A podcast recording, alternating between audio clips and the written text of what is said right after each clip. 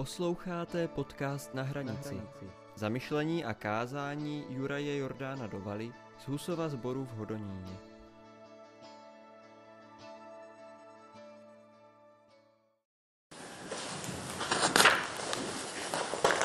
Čteme ze slov svatého Evangelia podle Jana. Nejvyšší moudrost vnímejme. Třetího dne byla svatba v Káně Galilejské. Byla tam Ježíšova matka. Na svatbu byl pozván také Ježíš a jeho učedníci. Když se nedostávalo vína, řekla Ježíšovi jeho matka, už nemají víno. Ježíš jí řekl, co to ode mě žádáš? Ještě nepřišla má hodina. Matka řekla služebníkům, udělejte cokoliv vám nařídí. Bylo tam šest kamenných nádob určených k židovskému očišťování, každá na dvě až tři vědra. Ježíš řekl služebníkům, naplňte ty nádoby vodou. I naplnili je až po okraj. Pak jim přikázal, teď z nich naberte a doneste správci hostiny. Učinili tak. Jakmile správce hostiny ochutnal víno, ochutnal vodu proměněnou ve víno, nevěděl, odkud je, ale služebníci, kteří vodu nabírali, to věděli.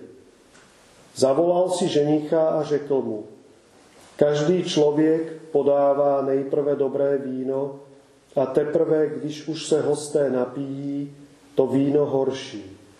Ty si však uchoval dobré víno až pro tuto chvíli. Tak učinil Ježíš v káně Galilejské počátek svých znamení a zjevil svou slávu. A jeho učedníci v něho uvěřili. Amen. Môžete si sadnúť, milí priatelia. Je druhá nedela po zjavení pána a dnešný evangeliový text je svadba v káne Galilejskej. Krásny príbeh, ktorý mám veľmi rád, poskytuje nesmierne množstvo interpretácií, nesmierne množstvo rôznych myšlienok, a pohľadov na vec. Koluje okolo neho aj mnoho vtipov, okolo tohto, tohto príbehu evanieliového, napríklad ten, ako v kláštore e, došlo víno a ohlásil sa na návštevu jeden známy kardinál, takže nastalo pozdvížení, opad, bol v strese, behal, chytal sa za hlavu a hovoril, nemáme ani kvapku vína, príde významný kardinál, čo budeme robiť? Je to prúšvih, obrovský prúšvih.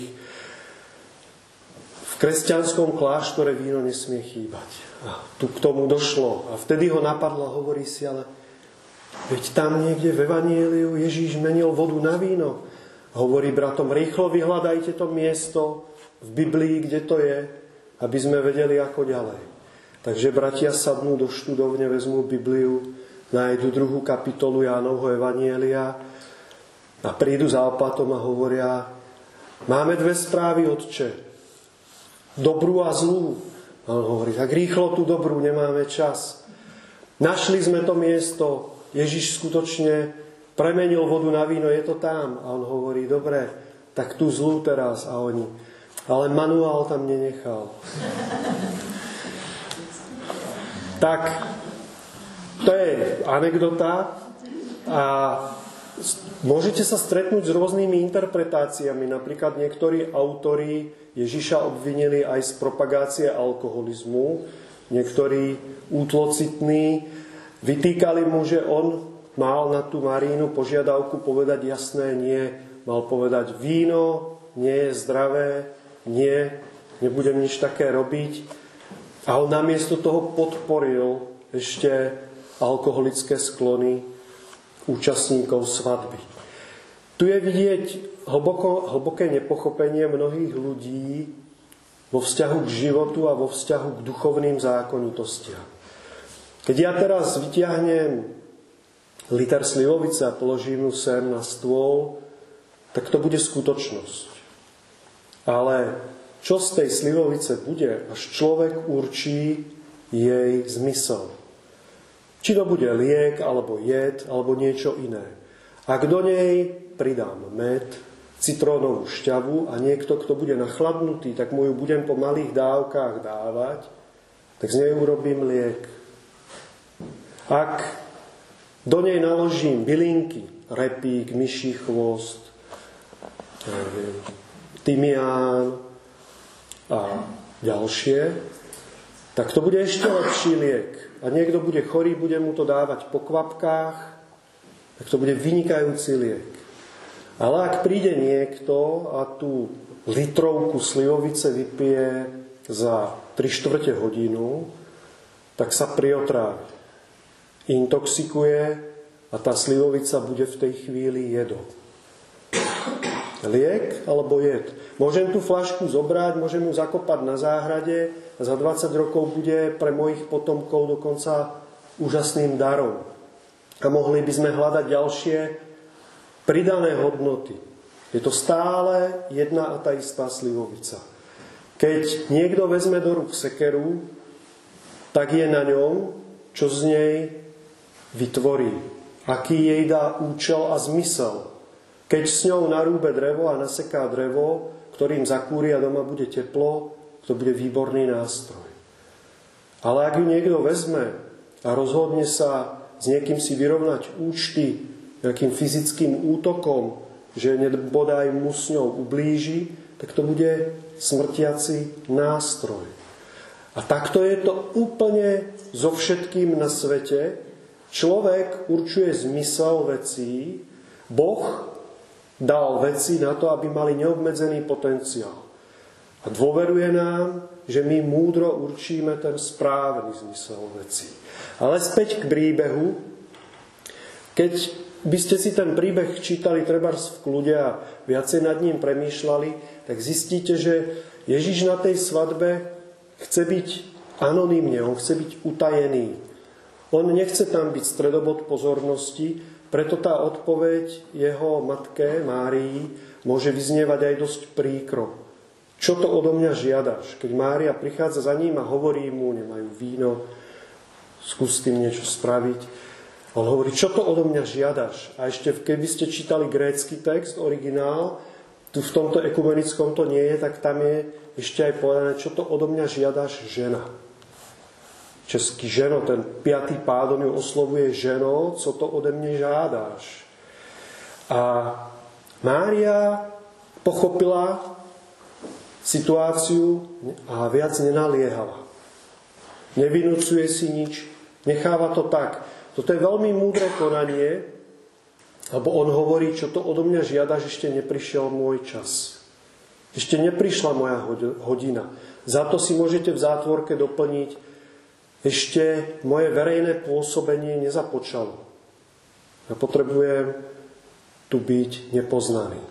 A tento, tá reakcia Márie, ako som povedal, bola veľmi múdra. Veľmi múdra. Tým, že na veci netlačíme, tak ako to ona urobila, tak sa v živote dejú zázraky. Dejú sa tie najhlbšie veci. Povedal by som Božie veci. My to máme väčšinou naopak, že sa veci dožadujeme a vynúcujeme si ich. Ruku na srdce, keď chceme, aby niečo bolo, tak vieme urobiť peknú scénu, vieme stropiť škandál, vieme kričať, dupať, niektorí aj búchať do stola. A keď nie, keď nie sme treba takto expresívni, tak to v nás vrie. Toto, čo som popísal, sa nedieje na vonok, ale vnútorne. Veci nie sú podľa nás, nedejú sa tak, ako by sme chceli a predstavovali si, tak vnútorne to v nás vrie. Pretože chceme, aby to tak bolo. Na len pár ľudí dokáže veci prijať také, aké v skutočnosti sú. Len málo ľudí na planéte dokáže vnímať a dávať voľný priechod udalostiam bez toho, aby ich to vnútorne zasahovalo. Aby dokázali v plnej dôvere a v otvorenosti srdca, to sú tí najslobodnejší ľudia.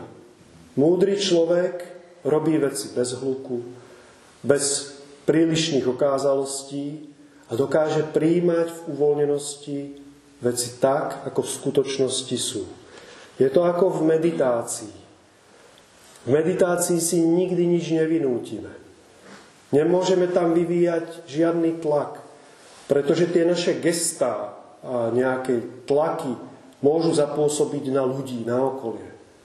Ale nikam nás neposunú v živote a už vôbec nie nás neposunú k svetlým výšinám, k Bohu. To je cesta úplného odovzdania, opaku. Tak v meditácii, keď treba zrobím nejaký meditačný seminár a vidím, že niekto teraz sedí a robí toto, tak sa ho spýtam, čo robíš, priateľ? A on povie, meditujem. a hovorí, peste zaťaté, e, oči zažmúrené na doraz, celé telo v krči, tak to, to je všetko možné, ale nie je meditácia. My nemôžeme byť stuhnutý kameň, ale naopak stať sa vodou. Jemnou, poddajnou, tvárnou vodou. To je meditácia. Keď sa dokážeme usilovať bez vnútorného úsilia.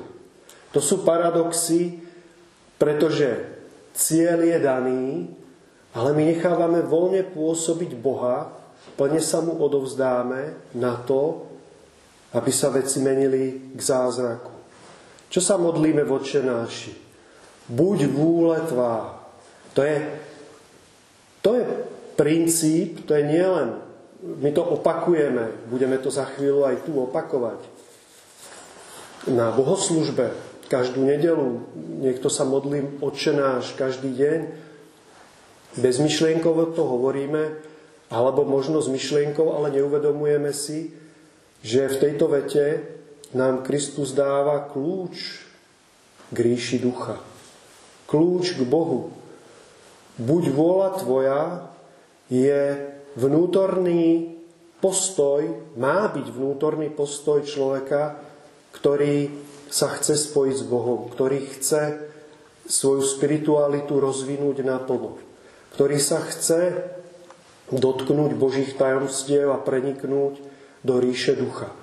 Hovorím chce, ale zároveň nechce, lebo buď vôľa tvoja znamená, že sa dokážeme plne odovzdať. My v meditácii ani nemáme vôbec očakávať žiadne plody, žiadny cieľ. To má byť skutočne momentálna chvíľa, ktorú zasvetíme a obetujeme Bohu.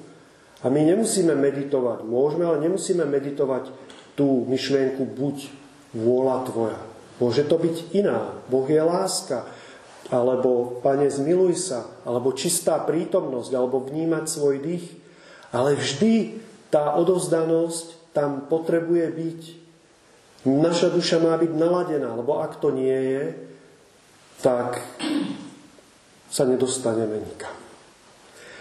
Jan Amos Komenský, veľký muž, duchovný a veľký mystik, on hovoril možno poznáte jeho, je to aj jeho citát, ale to bolo jeho celoživotné heslo. Omnia sponte fluant, absit violencia rebus. Všetko nech voľne plinie, nech vo veciach nie žiadneho násilia. Toto je Komenského moto, ktorým žil a ktoré naplňal celý život. Všech, všet, všechno ať voľne plyne, ať ve viecech není žádného násilia. He, buď vôľa tvoja. No a Mária si uvedomila, ona povedala, čo mala a nechala to tak. Dokázala urobiť úžasnú vec, pretože my častokrát povieme, tak dobre, ale vo vnútri to nie je dobre. Povieme, tak nech je po tvojom. Ale svojim gestom a svojim vnímaním úplne jasne každý prečíta, že sme s tým nespokojní. Že je tam naša vnútorná frustrácia.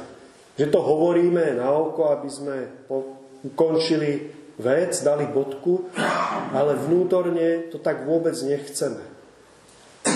Muži vedia, keď sa spýtajú svoje ženy. Prosím ťa, čo sa stalo? Nič. A za tým nič je jasné, že sa stalo niečo veľmi závažné. To, o tomto nehovoríme. My hovoríme o tom nič, ktoré je vnútorne skutočné, pravdivé. Toto Mária urobila. A začali sa diať zázraky. Takže sa uvoľníme a vnímajme cestu slobody ako tú pravú autentickú. Vtedy sa zázraky môžu začať diať. Amen.